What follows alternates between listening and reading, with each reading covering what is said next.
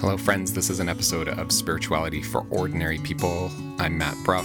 I'm an author and a pastor, and we are just about to enter the season of Advent. And I've just written a little reflection to share with you, and uh, hope this is helpful to you as we consider this what is often a busy time. So, this is called busyness and contemplation, an Advent reflection as we all accelerate to Christmas.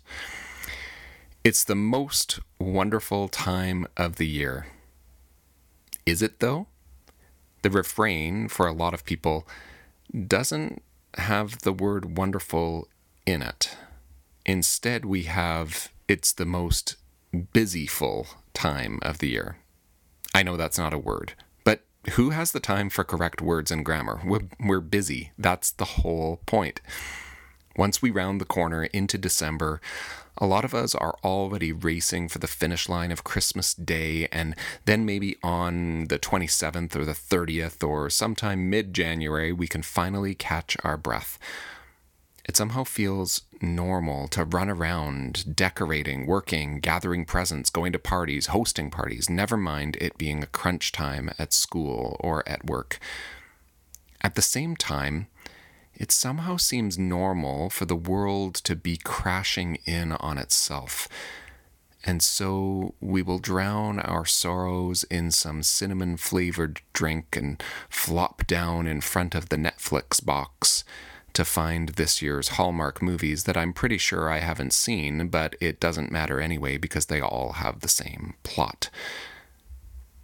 How is it that we arrived at the notion of hectic acceleration, escalating stress, and the world feeling as if it is spinning out of control as normal?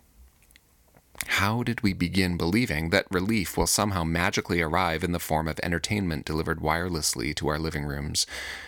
How is it that our lives are so full and yet there is often little fullness to them?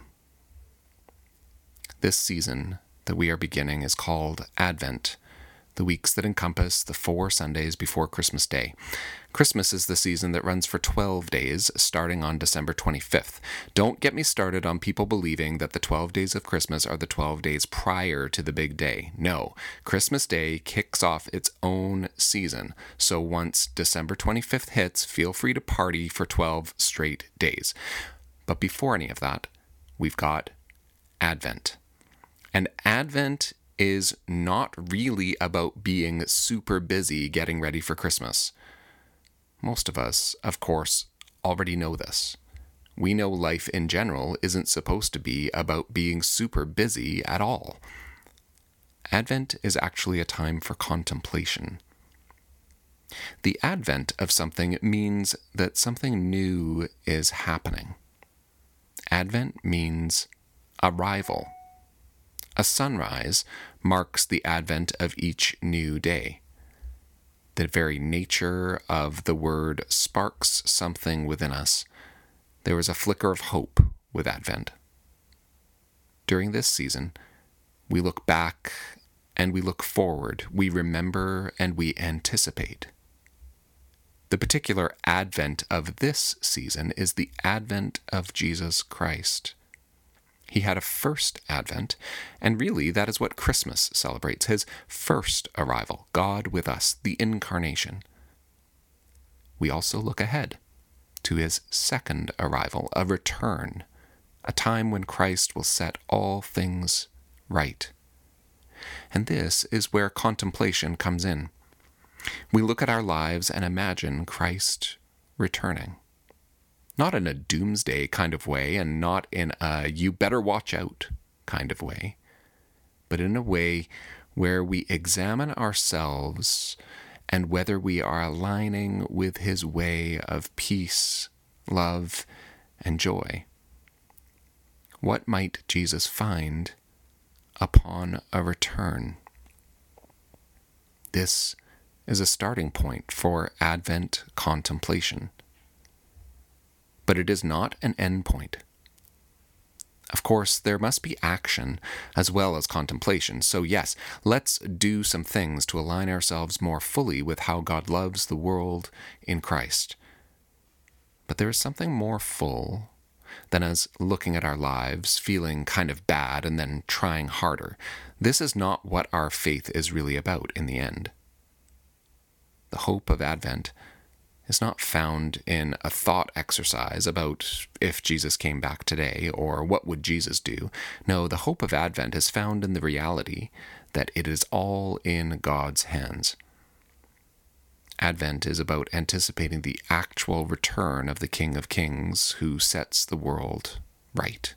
So, yes, we ought to do things that align with the coming kingdom, things like caring for the poor and the outcast but ultimately we place our hope in the coming King rather than in our efforts. This is something far deeper to contemplate. This is resting in God, even in the midst of our efforts in what often feels like an out of control and accelerating world. Our hope is not in our own power to acknowledge how we are not quite doing enough and then our resolve to do a little more to help others. Could we do more? Of course. And then we could do more again and again and again. It actually can start to feel pretty hopeless. But our hope is in God, in Christ and so in Advent, we anticipate and celebrate the eventual dawning of God doing the new thing, of Christ's return, where, as Revelation 21 4 and 5 says, God will wipe every tear from their eyes. Death will be no more. Mourning and crying and pain will be no more. And the one who was seated on the throne said, See, I am making all things new. There are many, many things to do, and many devotionals, courses, sermons, groups, and activities in the season of Advent. Feel free to check them out at the Advent page for my church where I serve, Prairie Presbyterian Church, prairiechurch.ca. You can find a bunch of these things here. But these things are not there to keep you busy with one more thing to do in this busy season. They are there to help draw you back to contemplating the advent of Christ, to connect in community, and to celebrate the hope to which we are called. So I pray that in the coming weeks you will live in the season of Advent in ways that are truly meaningful and not just busy full. Thanks for listening. Take care.